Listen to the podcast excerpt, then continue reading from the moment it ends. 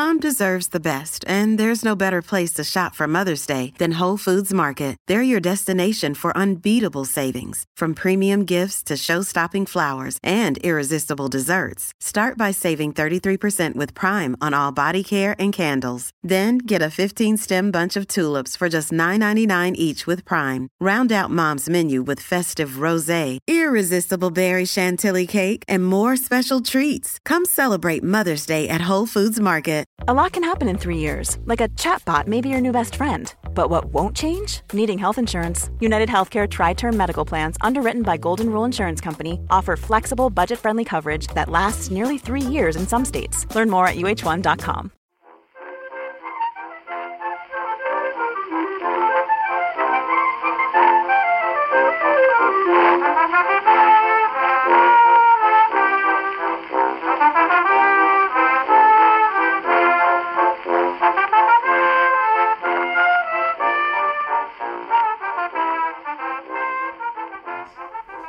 exciting for us.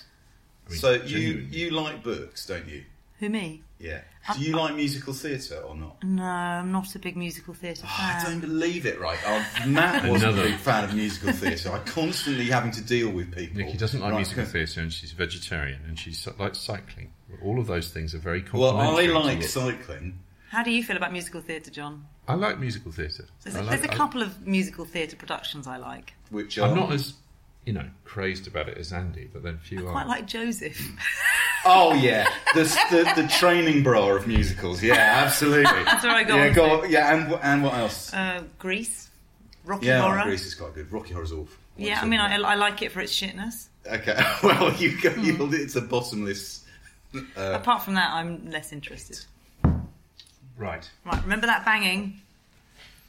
Don't Yeah. bang the table. That was our producer's note.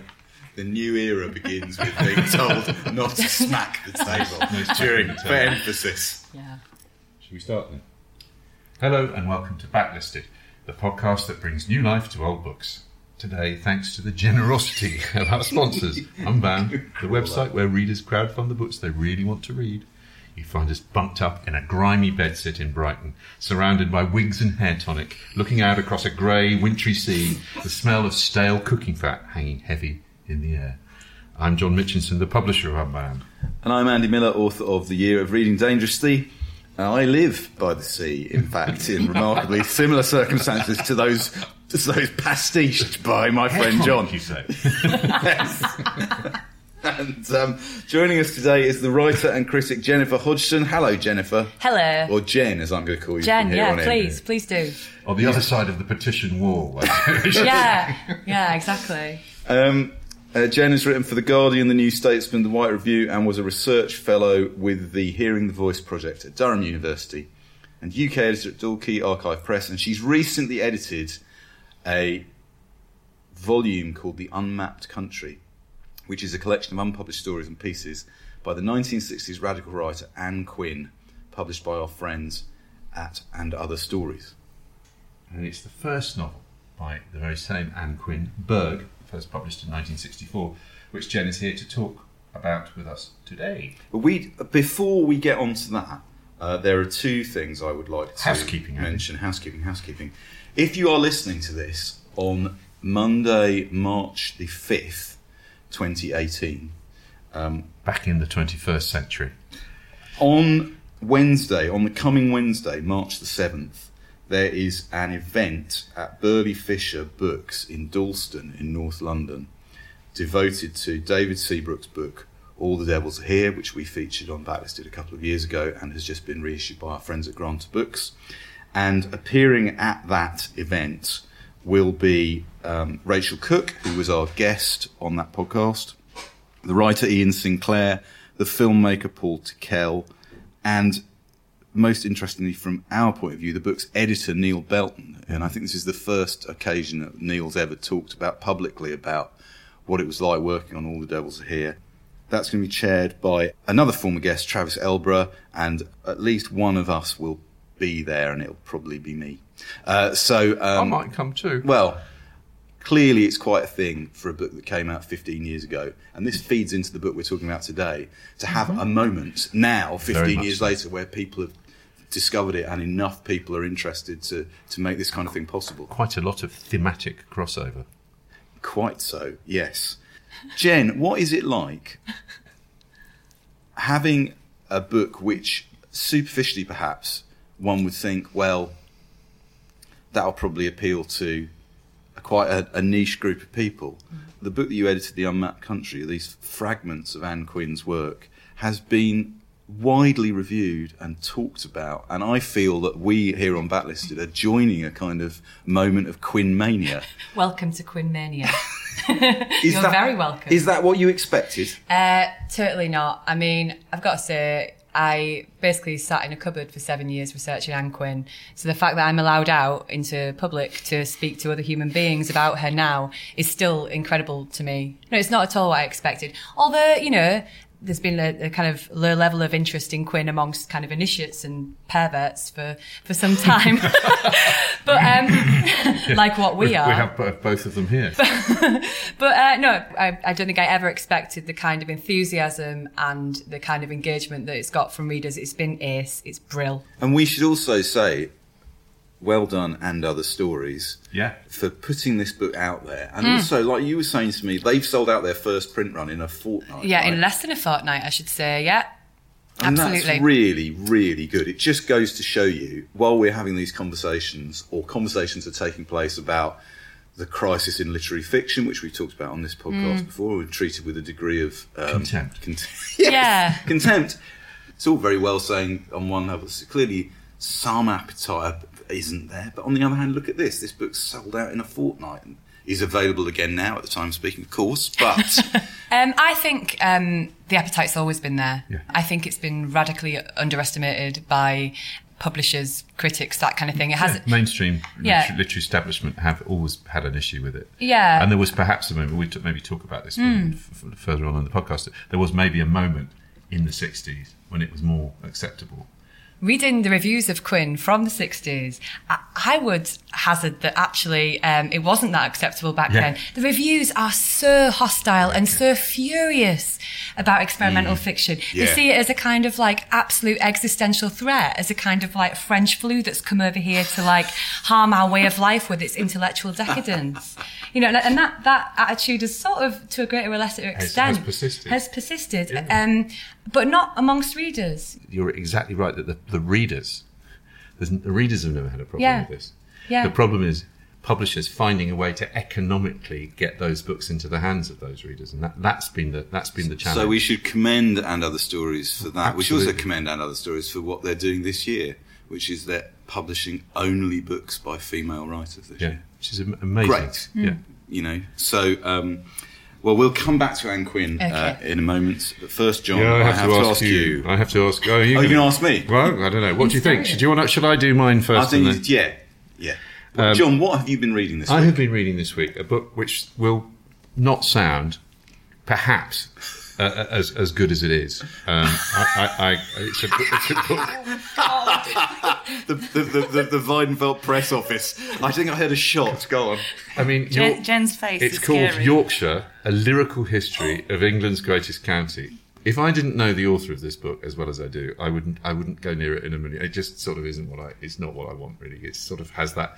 It has that horrible feeling. It's quite a nice jacket. It's Roseberry Topping, but Richard Morris is a polymath and a genius, and is somebody I've known for um, twenty years. He is an archaeologist. He was. He led the archaeological digs on York Minster, some of which he talks about in this book. But he is also a composer, and he is he's one of those people who is just unfailingly interesting about almost anything he writes about. This book is not what it says on the cover, really. It's a a strange, mysterious collection of family stories. I mean, he's I don't want to oversell it. He's not Sebald you know, but he is an arche- working archaeologist in his ability to read and look at the long, the long history. For me, perhaps with with my kind of uh, QI hat on, it's just full of wonderful uh, insights. The idea that Yorkshire started 500 million years ago, 3,000 miles south of the equator. You want to say, suck on that, Geoffrey Boycott, you know. So, and it's just full of, of wonderful different ways of looking at it. He's very good on writers. There's a there's a classic little sort of insight is that The reason that so many houses in Yorkshire are called Windy Ridge, and there are lots of them, is that there was a 1911 massive bestseller by a writer called William Riley called Windy Ridge, which went on to sell over half a million copies. And it became a kind of a cult. It was about a, a photographer who leaves the, the sallow, sort of depressing streets of London and discovers the glories of Yorkshire. It's very unlike what you would expect. It's not a standard county history. There's masses of archaeology in it. He's got this brilliant ability to make you see things differently. He talks a lot about mining. He talk, he, he makes the point early on in the book. It, mining communities never last very long because you know by the 1950s most of the Yorkshire coalfield had already been exhausted. Uh, it's just that ability to sort of focus Paul and move you in and give you sort of um, Good, good news for, for fans of future backlisted episodes. Windy Ridge is in print. uh, from uh, I've just looked it up on my phone. It's in print from Northern Heritage Publications. Of course, of course it is. There's a lot. There's an amazing chapter about Whitby, which he says people from, from Yorkshire always like Whitby. He said Whitby wasn't so keen on the rest of Yorkshire. He said there's an interesting thing about the coast. People from Whitby were much closer to Edinburgh or London because the moors behind they were really difficult to get across. Um, so it, it's there's no structure to it. He dips in and out, and but the Yorkshire the Yorkshireati, as you might call it, Blake Morrison and Andrew Martin, have both given it fantastic I positive read reviews. Andrew Martin's review. I must They've- say, uh, Andrew's uh, review was terrific. Made it sound really interesting book. I'll give you just one little paragraph. This is the end from the end of that, where he's done this sort of collapsing of, of perspective. Uh, and says that so it was, because he's very good also on the fact that, you know, that multi ethnic Yorkshire now it's a very different place. And he doesn't make any big, he just says, this is what Yorkshire is now. It's changing. It's always changed. The Roman Empire was run from York at one point. It's hard for us to. Imagine that now. So it was that after 2,000 years of looking east and north from Yorkshire, the world on that rainy Saturday this is uh, a, a rainy Saturday uh, when a, a, a reconnaissance aircraft in 1963, the Cuban Missile Crisis was shot down. On that rainy Saturday was one phone call away from a time when rocks and stones shall strike together and short-eared owls will come to roost in the ruins of Ba- Bawtry Hall. But the telephone did not ring, and the prick of conscience window in All Saints, North Street, is still there, performing its original duty of alerting visitors to what will happen at the end of time. Go and look. Go while you can. Better, go when the glass is lit by October sun and stones melt as falling stars hit the ground.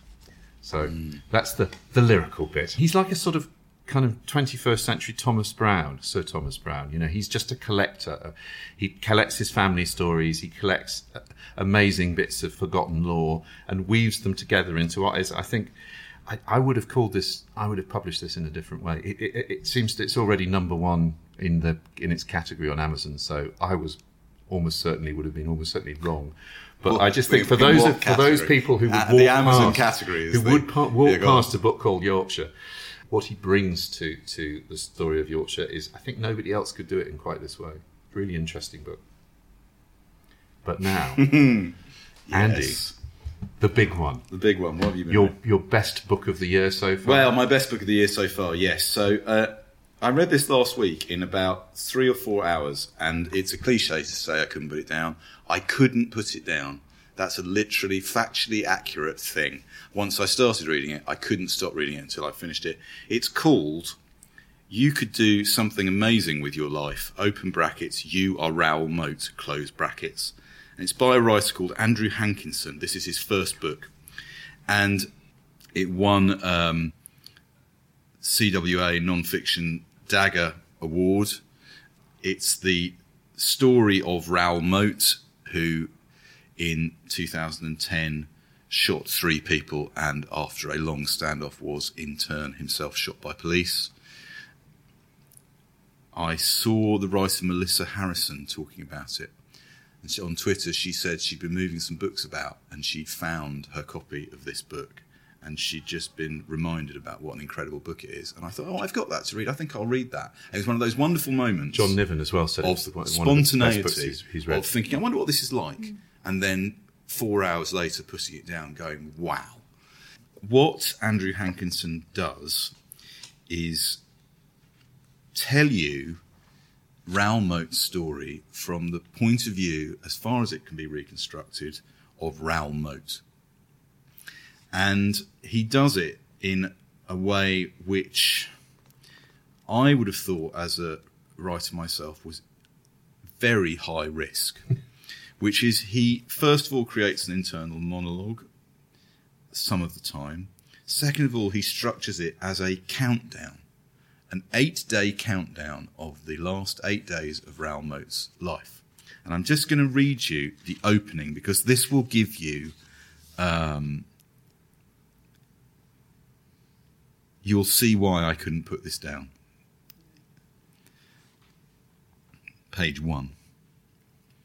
A questionnaire arrives from the Regional Department of Psychotherapy. There are 17 pages of questions. They want you to complete your answers and send it back before your first appointment with a psychologist. It's 2008. You sit in the house and write your surname, first name, date of birth, address, age, and telephone number. On the next page, you describe your symptoms. I feel tired, anxious, isolated, helpless, angry. I find it difficult to sleep or relax. It asks how these symptoms affect your life. You write, they stop my life from progressing constructively. I am aggressive and violent outside the home if provoked. It asks why you think this happens. You write about the bad parts of your childhood, police harassment, having no family support, worrying about your children's future, and feeling alone. On the next page, it says, It would help us to know something of your background. Could you tell us something about your childhood and family, including any changes or separations that you experienced? Were any relationships especially important to you, for example, with brothers, sisters, grandparents, aunts, or uncles? You write, Look, I'm now really pissed off because these questions should be discussed in person, away from my missus and kids, so they don't have to see me wound up about things I choose not to think about. I can express myself better in person and see this as totally dismissive and uncaring and was about to chuck these forms in the bin, but wrote this because I need the help. It's going to take an effort for me to do all this, so contact me and I'll discuss whatever you want. I do not wish to discuss my life with paper. You turn the page. It asks you how you expect the treatment to help and what form you imagine it taking. I have no idea. Knowing my luck, it will be all straitjackets, electricity to the head, and a cage. The final page asks for any un- other information. You leave it blank. You send the questionnaire back to them. A few days later, a letter arrives. You've got an appointment with a trainee clinical psychologist on April the 29th, 2008. You don't attend. Another letter arrives. It says they don't normally reschedule appointments, but they know this is hard for you, so they're offering you another appointment. It's on May the 13th, 2008. You don't attend. You are discharged from the waiting list. Two years later, you shoot three people and shoot yourself. You will be called a monster. You will be called evil. The Prime Minister David Cameron will stand up in Parliament and say you were a callous murderer. End of story. You have nine days and your whole life to prove you are more than a callous murderer. Go. Brilliant. I, I, I read that to you. I have goosebumps on the back of my hands as I read it because I know what's going to happen. And in a sense, you know what's going to Yeah. happen because you sort of will remember the story. I cannot recommend this book highly enough. It manages to do that thing of taking uh, a story that you think you might know, presenting it to you in a different way, humanizing somebody that all manner of people sought not to humanize while he was alive.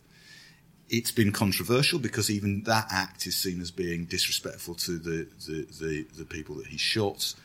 Um, there is a strong implication of police collusion towards the end of the book stroke the standoff with Raoul Moat. I also have subsequently found out that this book hasn't perhaps had the attention that it deserves. It hasn't perhaps sold in the quantity it deserves. I strongly, I use this platform for good, and I urge you to to read this book. It's published by Correcting Scribe. publishing's wrong. So. well, and I know That's you true. know these. You have this rare I tell you, it's a really privilege to be able to just enthuse about stuff that we love. And I, I found reading this such an exciting experience. So it's called You Could Do Something Amazing with Your Life. You Are Raoul Moat. It's by Andrew Hankinson. There you go. Brilliant.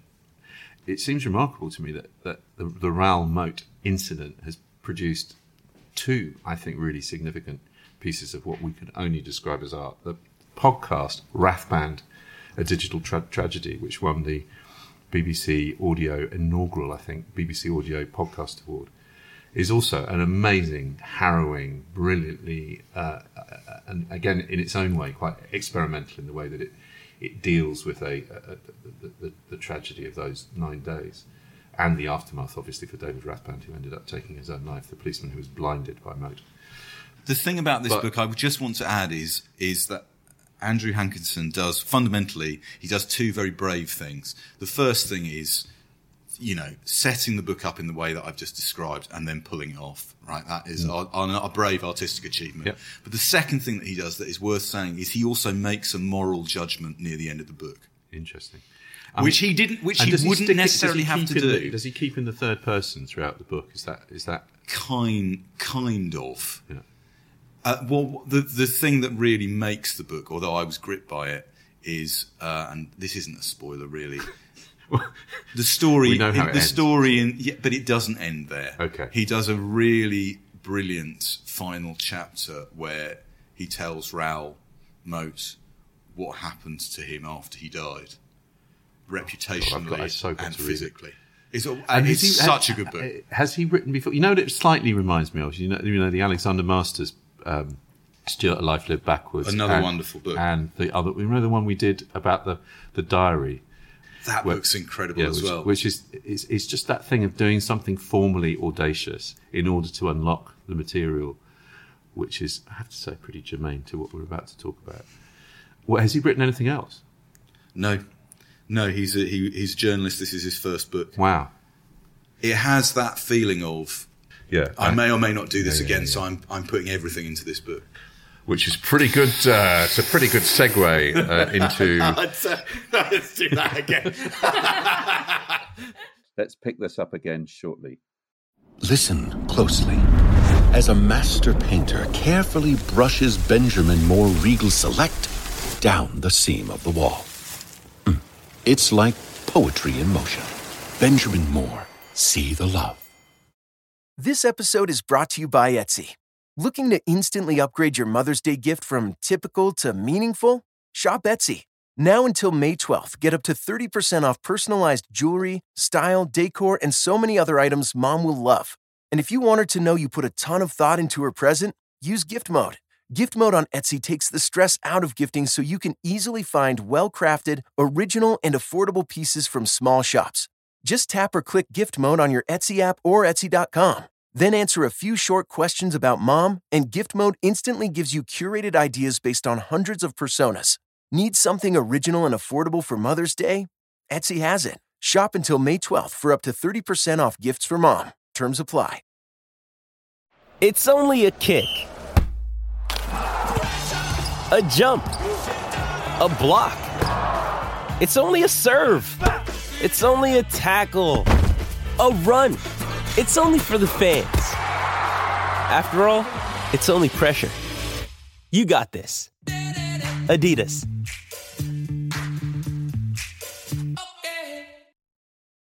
So, well, we've comprehensively covered what we've been reading. We just haven't we haven't just been reading those things. We've also been reading, thanks to uh, Jennifer, our guest.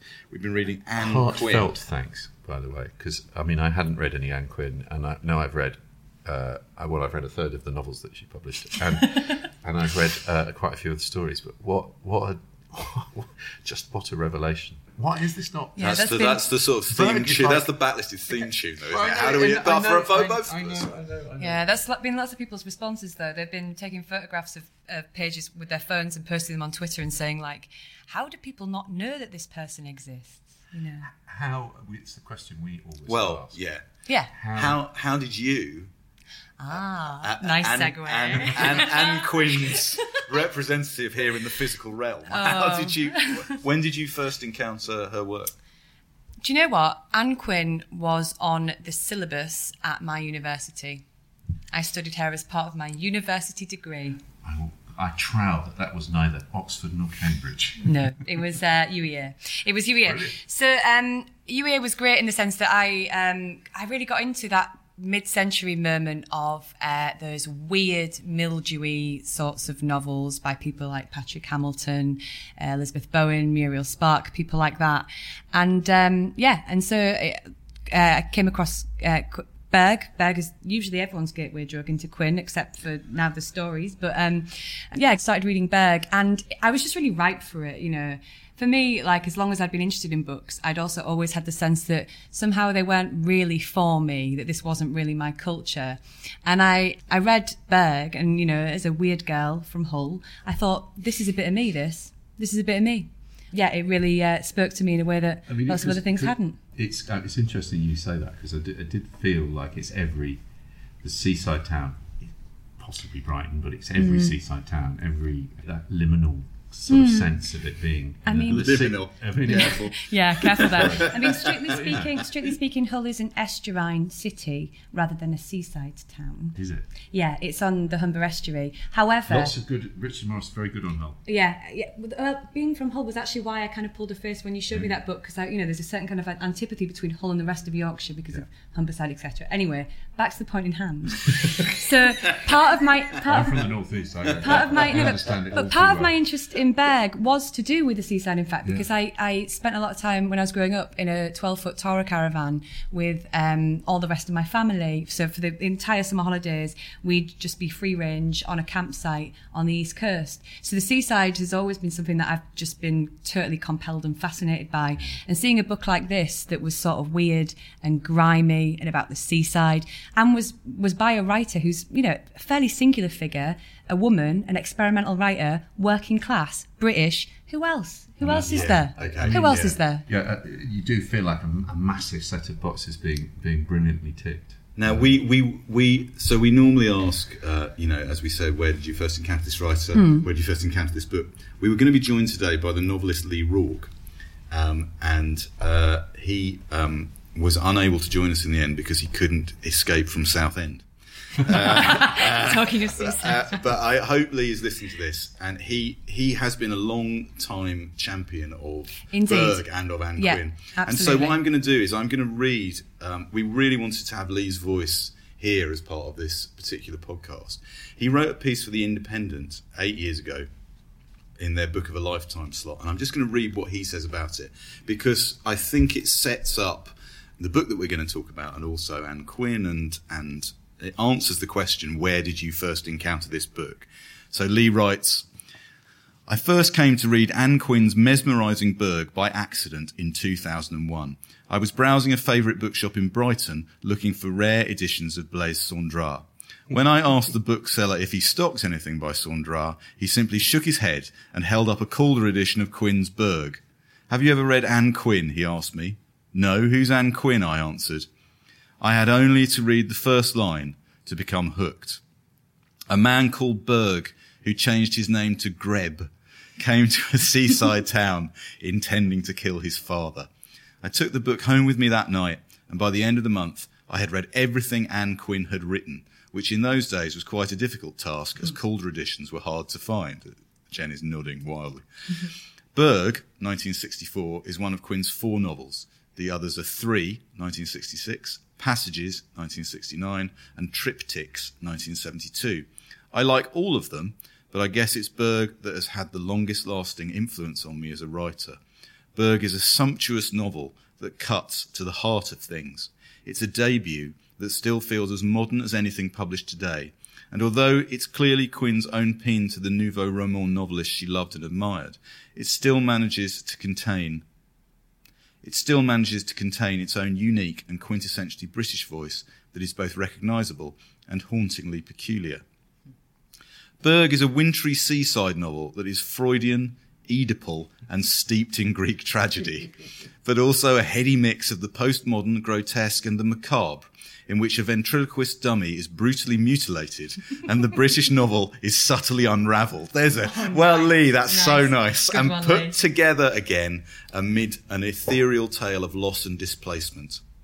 I've often thought that the modern novel wastes far too much time crafting a reality it can never attain.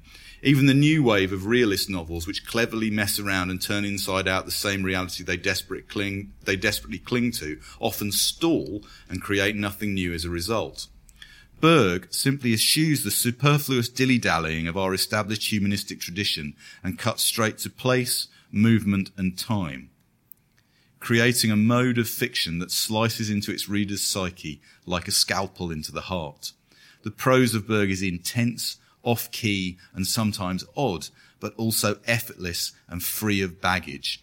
It takes the reader to places most novelists could only dream of, both quicker and with surgeon like precision to boot. I truly feel that it's one of the great British novels, eerily depicting a seamier side of Brighton. Quin lived and died there, swimming out to sea and never coming back in 1973 that can still be felt today, especially on cold, dark, wintry nights, the sea crashing onto the pebbles just below the aging esplanade. Berg should be read by everyone, if only to give us a glimpse of what the contemporary British novel could be like. Now, among amidst Job the done. what a terrific then that's the end of the podcast because I think that's Lee has taken care of it for us. But actually, that he sort of says at the end there, that hmm. thing that he says about gives a glimpse of what the contemporary British novel could be like, hmm. sort of goes back to what we were talking about oh, earlier. You know, the success of your book of of uh, Quin's writing and the sense that there is a moment now of hmm. people discovering things that had lain fallow for 50 years is because people sort of want this writing now, you know, and they can get it in a way that perhaps they haven't been able to. Hmm. There's something in the water at the moment. You know, there's so many writers around now who I think must have read Quin. They must kind of recognise uh, her as one of their predecessors, and they they haven't. People like Claire Louise Bennett um, or Eimear McBride, Yeah. people like that. Uh, also, you know, Deborah Levy, who's also been a been a kind of champion of Quin's work. But sometimes they haven't read her. Yeah, they haven't read her, and it seems unthinkable. Jessie Greengrass, I think you know, it, I, I- it's it's so interesting to me because it's it. Uh, I mean, thinking. I mean, one, like I said, what a, I mean, it's so great to have a, uh, to read a book of a proper, fully formed masterpiece which you haven't read, and I, Hmm. I think this book is is all of all it has, as Lee said, everything it takes to to, to be that. But it also seems to me to it's a, it, a strain of fiction that I think you go back to Murphy, Beckett's Murphy, that there is a there is a kind of that that strain of experimentalism in, in, in I mean I think I always think of Murphy as an English novel because it was sort of set in, in London it was written hmm. but but it's also it's it's brilliant it's Camus as well isn't it? It's that hmm. sort of internalized you know the plotting to kill the father. It carries all of the symbolic weight incredibly lightly. I, I hmm. mostly when I think about the, the book having re- recently finished it is those two rooms that have got a partition between them and we'll talk a little bit I mean the plot of the, the novel is is I mean I think Lee's kind of yeah it's about a man trying to Yeah. kill his father and without giving too many spoilers away Jen, do you want to read us something so we can hear uh, the voice? Sure. Um, what I'll um, what I'll do is I'll read you. Um, well, I'll provide a kind of introduction to Alistair Berg slash uh, Greb, um, to give you an Ali. idea. Ali, to give you a, a kind of um, a notion of what this dissolute hair tonic salesman's like. Okay. Berg slowly dressed, each item of soiled clothing chainmailing his limbs part by part until at last his head sprouted out, a hedgehog, with eyes that darted from left to right. Alistair Berg, alias Greb, commercial traveller, seller of wigs, hair tonic, paranoiac paramour, do you plead guilty? Yes. Guilty of all things the human condition brings, guilty of being too committed, guilty of defending myself, of defrauding others, guilty of love, loving too much or not enough, guilty of parochial actions, of universal wish fulfillments, of conscious martyrdom, of unconscious masochism. Idle hours, fingers that meddle. Alistair Charles Humphrey Greb, alias Berg, you are condemned to life imprisonment until such time you may prove yourself worthy of death. Maybe before, but yes, definitely before entering this place, perhaps even prior to that fateful day when seeing the photograph of the old man, it had started. The staring of the insect between throat and heart. But what precisely are you proposing to do now? Yes, you, a pauper who will soon be living off national assistance, digging purple turs into threadbare rugs, eyes avoiding the streaks of grease around the gas ring, the dust on the bottles, the chest of drawers, the cracked enamel pot, the crack that runs from one corner to another where the wallpaper ends in a map of Italy. Did these surroundings add up to anything? Had they a separate existence? Say I decided to leave, would they mean nothing, absolutely nothing? If I could completely wipe out the man of yesterday, what did others do to eradicate the past? But then he had hardly been on intimate enough terms with anyone to know what they might or might not do in a similar situation. Besides, hadn't he always taken himself for granted, creatures of habit, chained to environment, hereditary complaints and complexes? Had the convolution he was now in merely been transferred, destined to rotate the same way? He sat by the window, the sun now hidden by fistfuls of clouds. I relate myself to that the dismembered trees, half broken walls, roofs with slates ready to fall off, and the people below with their masks of indifference. And yet I am aware of an urge to break through them all. Yeah, it's pretty hardcore that bit. The thing is, the, the intensity of it is truly not overwhelming. That's not the right word. You have Um, to read it slowly. Yeah, really intense Yeah. book. And it gets more intense. That was one of the things um, that struck me rereading it over the last week to come on here. I'd almost forgotten quite what a like a kind of cacophony it is towards the end after after the, the kind of middle section with the sorry spoilers no No, it spoilers doesn't matter. no uh, there's a middle section with a kind of classic party scene a kind of like world upside down Mm. Yeah. fireworks Mhm, party mhm. where everything kind of goes And he's not it's Tits the, up. The, the creeping tendrils yeah, and the yeah, drugs. Yeah, that's the, that's the other um, passage I had marked to read the kind of tendrils and the hothouse and the claustrophobia, and then it just swells and swells and swells and has this incredible momentum towards the end. And I'd forgotten quite how dynamic it was in that in that respect. I mean, it's it's you know it goes without saying it's a book you- you're not going to get you're not going to get an eighth of it. I think on in terms of the the kind of the patterning of it. It's, it's, it's it strikes me as an astonishing first novel. Yeah. Um, well, it wasn't her first. See. No, it wasn't. No, she wrote two others, but she burnt them. Yeah. She wrote one called Oscar and one called A Slice of the Moon, and she she burnt them almost immediately. And she was living hand to mouth as well. Yeah, while she was writing Berg, she was working as a secretary at the Royal College of Art for the head of painting there. So she would sit in uh, her bedsit at a typewriter until two in the morning and just type it out. Yeah, I mean, there's a there's It's a like- great essay in the Unmapped Country that she wrote about her about her life. I mean, yeah, I mean, it, it, the intensity and the the sort of the that kind of commitment to art and to to, to self expression, which is Mm. i- incredibly powerful. Uh, as soon as the money came in for Berg, the, the advances, she got herself a fellowship. She buggered off to the States. She did, right? Yeah. Yeah. so she heads off to the States, Yeah. doesn't she? Yeah, and she, like in the States, she was kind of embraced as kind of an American language poet, right? So she thought of herself as a She had poet. a- she she had didn't think of affair with herself as a. Robert Creeley, which I she was- did, uh, and, and one with Robert Sward as well. Yeah, it's, uh, I mean, she comes across as a, as obviously incredibly intense, but fantastically impressive human being. I mean, Hmm. but you're left at the end of, uh, of your uh, collection thinking, God, it's just a shame that she didn't live longer to No. write to write more. Before we go back to Berg, I'd like Hmm. to go back to Berg in a minute. I just want to ask you the process of putting together the unmapped country, Yeah. Hmm. which you very deliberately subtitled stories and fragments. How long did it take you to put it together? And was it all sitting in a, a kind of in a box file somewhere, or did you have to pull it in from? Was it heck? Did you have to put an advert in the Exchange and Mart saying, Well- "Does anyone have any Ann Quin stuff?" Yeah, I mean, I wasn't working on it full time for seven years because that would be mental.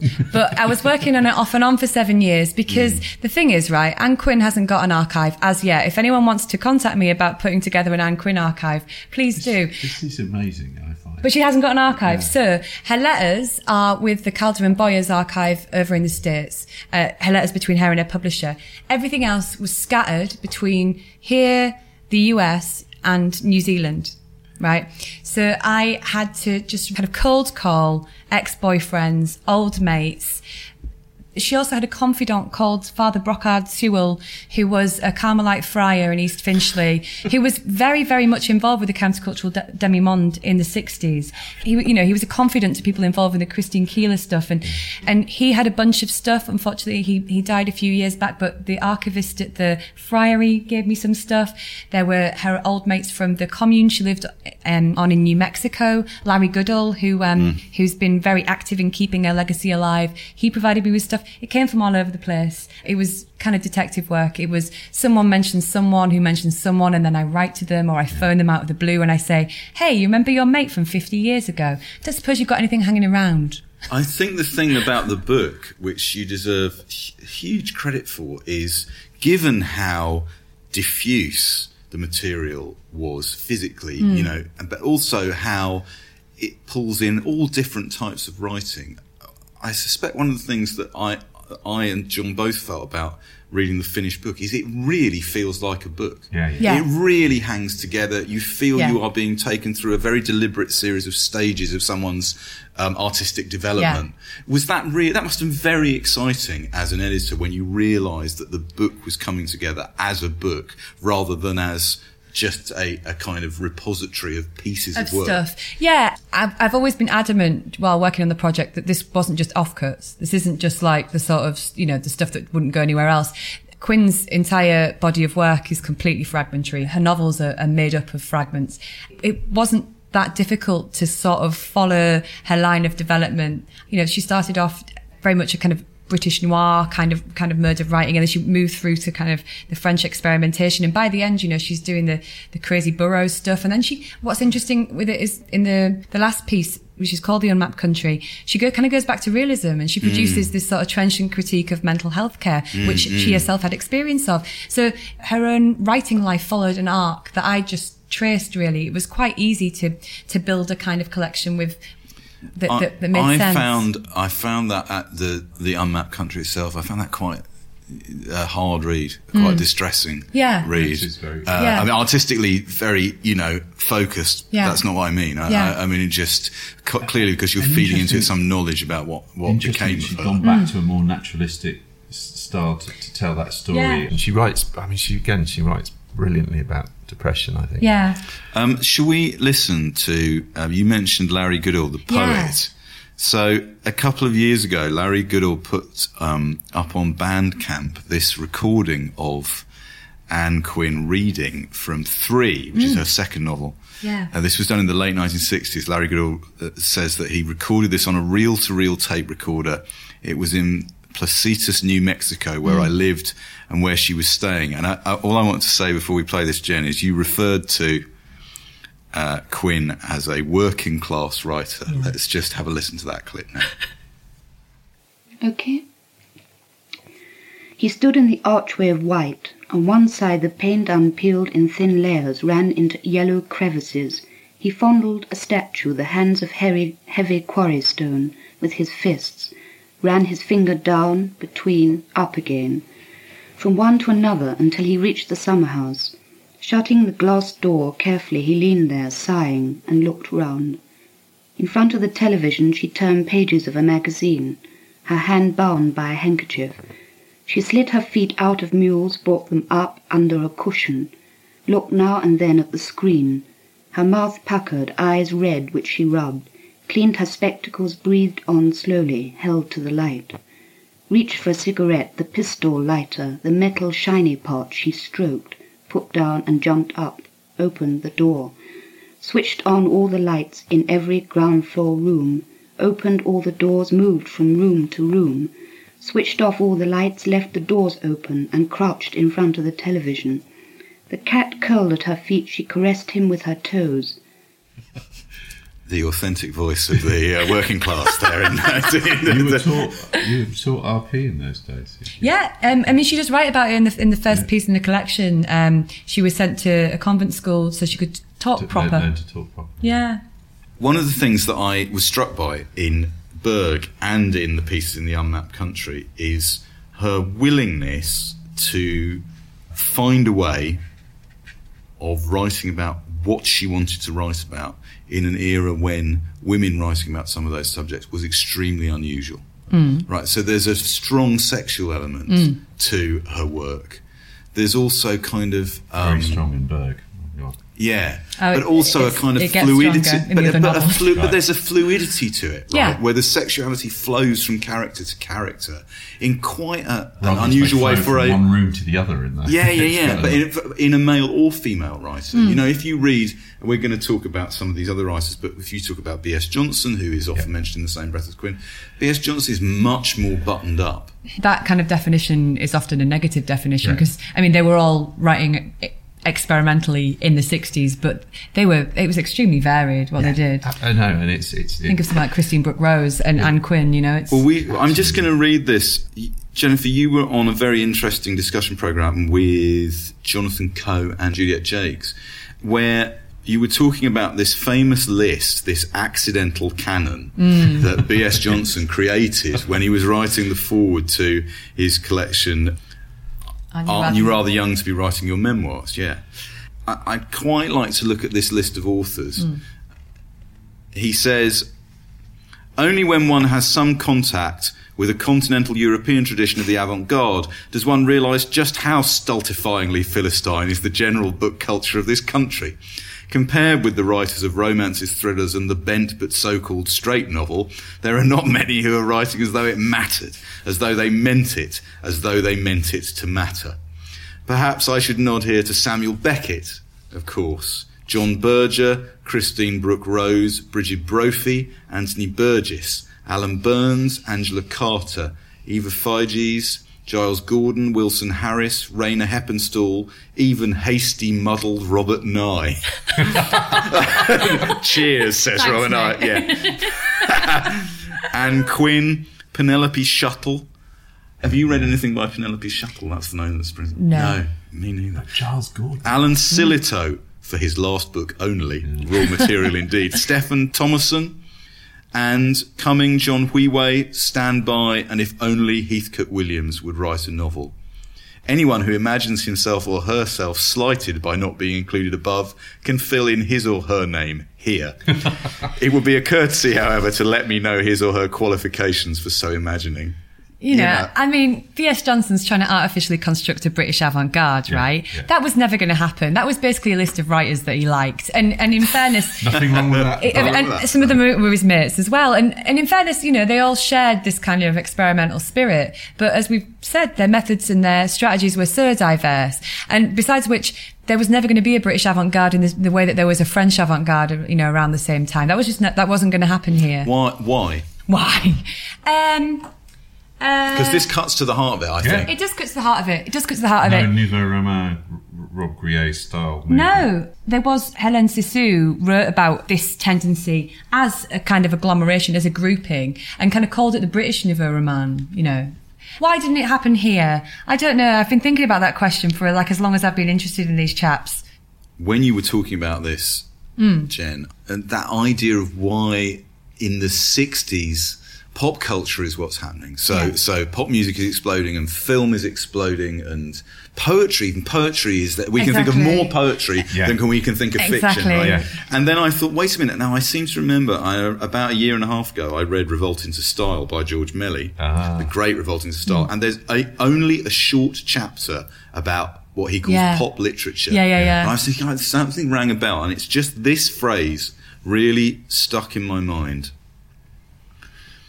Although pop culture tends to despise the printed word, recognizing it quite correctly as the center stone of the arch of traditional culture, hmm. there is nevertheless a growing body of work related to pop. And although most of this has been already mentioned in context somewhere in this book, it would be illogical to ignore it here. And he talks about, and here are the books for, for the hmm. backlisted episodes. Let's rack them up if we haven't done them already. Absolute Beginners by Colin MacInnes. Sean Hignett's A Picture to Hang on the Wall. Anyone heard of that? No, never read that. Tom Key's All Night Stand. Hmm, no. And then he talks about Jeff Nuttall and bomb Yeah, culture. Bomb now, bomb Culture, culture yeah. was a massive book, Yeah. utterly forgotten Yeah. now. But that idea of literature as something that self consciously experimental literature Yeah. allied itself with Europe, with France, Yeah. despised America to Yeah. some extent, right? Yeah, yeah, yeah. That what Mm. pop music does and pop art and film does, literature is very reluctant to to engage with. Mm. But that doesn't matter now. That's No, the no, point I'm making. Fifty years on, Mm. we're looking at these people and thinking, okay, well, they're they they have a different kind of Yeah. integrity from that period. But do you know what? None of this is about why. Th- These aren't arguments to do with why they didn't form an avant-garde. These are arguments to do with how they've been perceived since and at the time, right? Because there are reasons why they didn't have as much of a legacy, right? To do with, I think, um, I would say the particular ways in which the kind of role that the novel performs in British culture, right? It's a kind of soft nationalism. We ask that the novel does soft nationalism for us, right? I would say mm, mm, that's mm. what we ask of our, of our fiction, and they're not doing that. They're- Unless they're- it's genre, isn't it? You Exactly, that's you- where you you're know, allowed to get away with the like good Robin, stuff. Robin Cook, you know, writes sort of, you know, in, and then he turns into Derek Raymond and can write kind of, Yeah, yeah, he yeah. can get away with writing avant-garde French novels by making them detective stories. But think of J.G. Ballard. Yeah. Again. Yeah. But but what we ask for in our in our literary fiction is a form of soft nationalism, which these guys aren't doing. They're cosmopolitan, they're outward looking, they're strange, they're weird. And and that's that's the reason for the perception. But that's not the same thing as why these these writers didn't band together as a united avant-garde. That is a is a is a different and, and slightly more difficult question that I've never quite got to the bottom of. And yet, at the same time, with Berg, one of the things I really liked about Berg is it does take the seedy boarding house novel of Patrick Yeah. Hamilton or Graham Greene, Totally. chop it up into bits and put it back together Yeah, in a yeah. totally different shape, right? Yeah. That it has the Brighton connection as well. Graham Greene, who said of Patrick Hamilton that Hangover Square was the best novel about Brighton. I think it's Hangover Square, isn't it?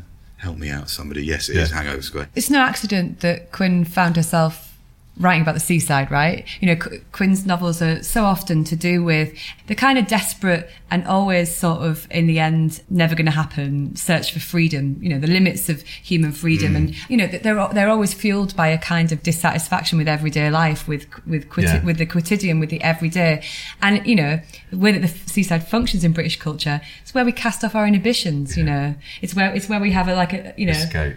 a little bit of what we fancy for a minute. But only a minute. yeah. But only a minute, yeah. of course, because we're British. I just- Can I just read? I just if you've got you set yourself the task, okay, of taking a character out of a room and having them walk across a park. Uh, It's, it's not. This is not. This is not the showiest. But just, just if you're trying to teach people, how do you take a situation which is? And I'm always, you know, I, I love that.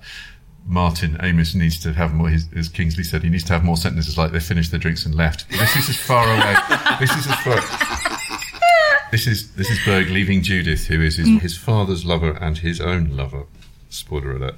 Judith straightened up, wiping her hands on the plastic apron with its large printed roses, smoothed her dress down that met the knees, which like swollen suns swiveled round the dimples that were knotted mouths behind their twisted stocking seams.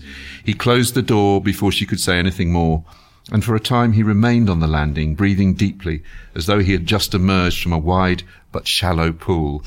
Crossing the park, a subterranean world surreptitiously risen. Here, a million starfish pinned on the forelocks of a hundred unicorns driven by furious witches. A transformation that held itself occasionally in suspense. But for how long would it be like this? Even as Berg made his way, the wind shifted the snow between the trees, leaving divisions as in a map. At times the snow came practically up to his knees, compelling him to clutch the branches in order to gain higher ground. At one point, a light flashed through the semi-darkness, straight into his eyes, then out again, as though a photograph had been taken. He stopped, anticipating its reappearance, maybe only a space between the trees, perhaps even the sun. Another flash, then out, fixed, developed for all time, imprinted on newspapers, magazines, condemned, judged, or worse, dismissed. This was the man. Read all about the strange life of one who never returned. Yeah, that's I an mean, amazing passage. That one. I just think. Yeah, yeah, yeah. You know, it's one of those ones. You, yeah. Well, it's it's it's a, an amazement to me that, that it's taken until now, maybe for the full uh, power of her work to be recognised. But also, one in the unlikely history of the neglect of the novel Berg, Berg was made into a film. Oh, This is from the sublime to the ridiculous. It now. was I can't- made into a film uh, How? in, 19, How? in- How? in 1989. J- Jen has brought with her the, the film Jenna tie-in edition. Yeah, I'm now displaying it. so it was it was made into a film called Killing Dad, which I remember. I remember that film oh coming out. God, yeah. Killing Dad, starring Richard E. Grant, Yes, Denholm of. Elliott, and Julie Walters. And I tried to find a copy in advance of this. I could not find a copy to watch. You, Jen, you were saying to me you've never seen it. I don't dare watch it. I can't watch it. I won't watch it. So I was looking up about this film, John, and I found this thing, right, which has made me laugh so much.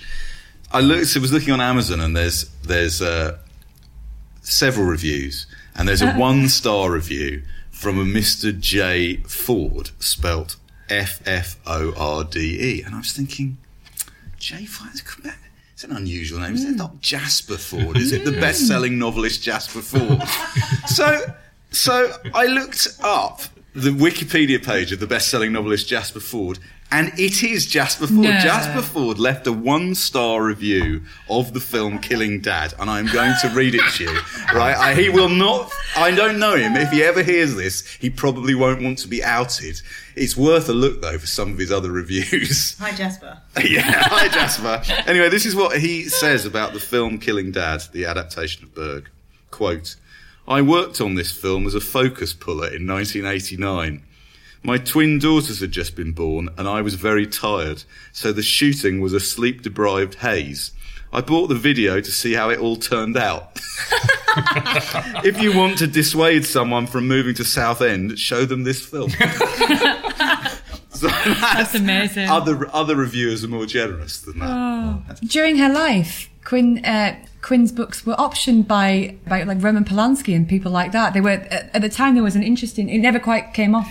And she, but she sold, didn't she? She sold uh, at foreign editions. I mean, Yeah. Berg was published in sort of- French, yeah. in, in, in French and I think German, and I mean, uh, And Dutch as well, I think. Yeah. Is it hard to tell now, uh, if you try and reconstruct Hmm. this, how popular or respected she was in her lifetime or towards the end of her life? I mean, I, I don't have much sense of that. If she Um, was, you know, the fact that she's in a list of names in Yeah. the year of her death by B.S. Johnson. If you go back and read the reviews that were appearing at the time, so you get a sense of uh, someone whose star kind of rose with the publication of Berg, and there was, you know, a fair amount of interest in the literary press and in the broadsheets. And then it gradually sort of dipped and then went went away. Um, the, the, the kind of the kind of critical interest in her in her fell away. But in, in fairness, she was in the states. She was having she was gallivanting around, living in communes, and you know under, under the under the bridge in San Francisco, and she was having a fantastic time. But she wasn't she wasn't engaged with literary culture here. She was going to the Berkeley Poetry Congress. right. I mean, my question, having looked at all this, is that surely Ann Quin needs a biography. I mean, it's, it's a really interesting life. Yeah, it's a fully interesting life. Surely, surely, Jen, you are the person to write Well, thank life. you very much for saying that, John. As a matter of fact, that happens to be the, the next project I have planned. I would like to to write the biography. I think it's a it's a fascinating life. Let's talk later. Okay, great. Oh, well, we could we could go on, um, and probably will after this, but uh, we have to stop now. Um, now we've got a new innovation at the end of this episode, which I'm going to do quickly. Uh, the the idea is that I'm going to pick an unbound project uh, to commend to you, backlisted listeners, at the end of at the end of each podcast. So the one I'm going to commend this week is the Hidden Matrix: Myth and the Human Mind by Neil Philip. Neil's one of our leading historians of myth. Uh, it's a huge, very ambitious book. Uh, he's like a kind of modern Casaubon, writing the key to all mythologies. His argument Poor is man. that far from being redundant, myth is in fact the factory preset of human consciousness. And you don't need to trust me on it. Philip Pullman says, I can hardly think of anything more important. So if you want to pledge for that or any of the other 354 Unbound Pod projects currently live on the site, you can, dear listeners, get a free postage on your pledge. Just put in the code when you check out Quin, Q U I N. Amazing. There you go. Wasn't so bad. What she might have wanted. Just what she'd have wanted. I'm sure. Free postage. Thank you, John. Thank you to uh, Jennifer Hodgson and to our new producer, Cycling Mickey Perch. Thank you, Mickey. And uh, you can get in touch with us on Twitter at BacklistedPod. Uh, on Facebook at Backlisted Podcast, and on Unbound's online magazine Boundless at unbound.com forward slash boundless. Also, if you felt like rating us on iTunes, with the appropriate number of stars, five, we'd be, we'd be, we'd be modestly pleased if you did that. Thank you for listening. We'll be back in a, another show in a fortnight. Until then, good night. And I have to add that Penelope Shuttle is alive and well and living in Falmouth.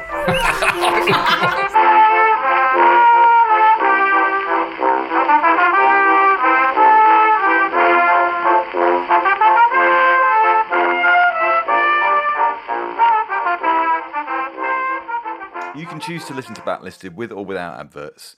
If you prefer to listen to it without adverts, you can join us on our Patreon at patreon.com forward slash backlisted, where you also get bonus content of two episodes of Locklisted, the podcast where we talk about the books and films and music that we've been listening to over the last uh, couple of weeks.